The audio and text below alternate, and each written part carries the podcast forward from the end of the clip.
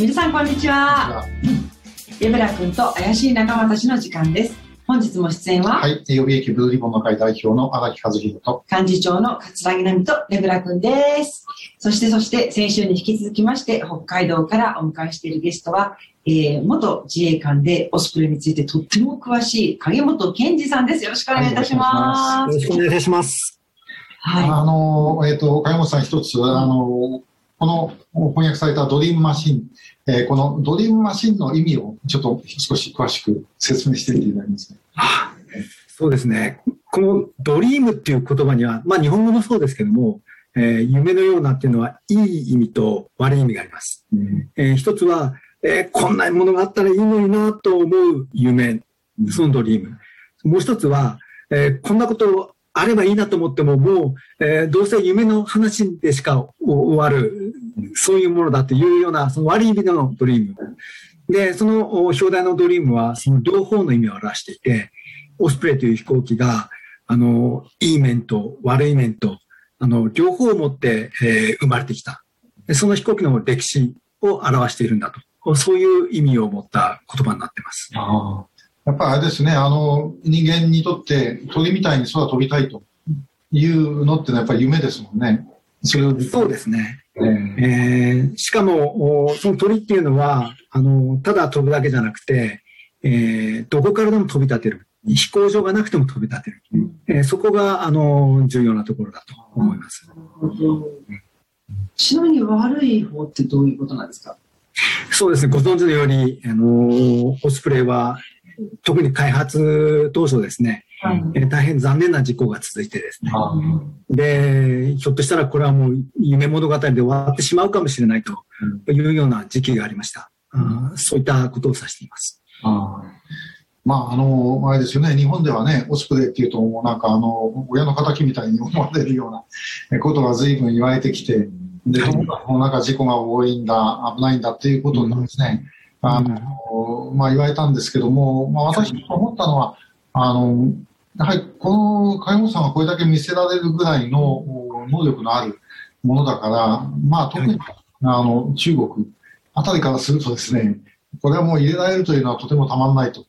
はいいうことがあって、まあそういうのに関わった人たちが反対運動を起こしてた部分がかなりあるんじゃないかなと、はい。ちょっと感じたんですけどね。はい。まあ、そういう部分もあるのかもしれません。えただ、あの、アメリカでもですね、その開発当初の事故が続発した時には、もう、それこそお嵐のようにですね、あえーこの開発に反対する運動が起きましたので、ですえねーはい。ですので、やっぱそれが日本にも影響しているのかなというふうに思います。あと私一つ気になってるのがね、オスプレイに限ったことじゃないんですけれども、アメリカからこの装備品をえ買ってくるってことになると、大概のものは、てか基本全部じゃないかと思ってるんですが、やっぱこう日本には B 級品を売りつけてくるっていう印象があるんです。例えば AAP7 にしてもちょっと時代遅れになったものとか、なんかこう、アメリカのスペックよりもダウンしてるものを、いい買い物をこっちがさせられてるという印象も私自身正直持ってるんですけれども、そのあたりっていかがですか？そうですね。そういうふうには印象を持たれるのもやむを得ない部分はあーあるのかなとも思います。ただ一方で私はあの、えー、現役の時にそのオスプレイの導入にあちょっと関わらさせていただいたんで、その時に、えーアメリカからその導入に必要な調整をするために、えーチームが来てくれてですね、で、その人方とお一緒に議論しながらどういうふうにして進めていくか、どういう装備をお細かいところつけていくかといったことをえー決めていったんですけども、その時の彼らの態度はもう本当に素晴らしかったです。え、なんでここまで一生懸命になってくれるのというぐらい、もうどう、どうにかして日本に最高のオスプレイを届けてやろうという気持ちが、これってあの、もう私が口で言ってもなかなか通じなくて、実際に目を合わせて話をしたものでなかったらわからないと思うんですけども、そこもすごいひしっと感じました。なるほど。そうですか。ええまあでも、あのね、今、えっと、日本以外では、米、米軍以外にオスプレイはないんですよね。そうですね。ありません。あ日本だけっていうことですよね。はい。そして、まあ、予備役ブルーリボンの会としては何と言ってもね、拉致被害者救出にこれを使えるのか使えないかっていうところが気になるわけなんですけれども、そのあたりをちょっとこちらの雑誌にも、金本さん、書かれてるんですよ。ね。そうですね。ところにね、あの、はい。え本の中に書かれている中で、特殊作戦ということで、まあ、その、もう拉致のことについてもですね、関わっていて、まあ、これに使えるということなんですけども、あの、岡本さんからご覧になって、例えばその拉致会社救出で、えー、オスプレイ使うとすると、イメージとすると、どんなような感じになりますか？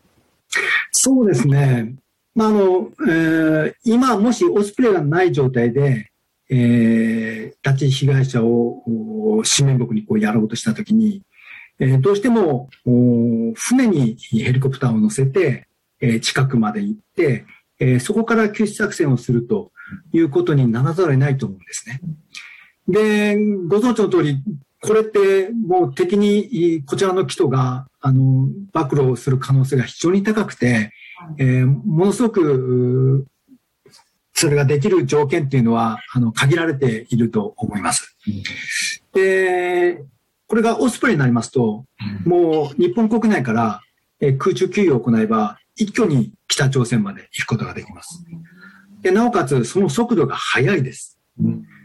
ですから、船で行って、ヘリコプターで行って帰ってくるというような作戦が何日もかかると思うんですけども、えー、オスプレイならば、もう夜始まった時にその作戦を始めて、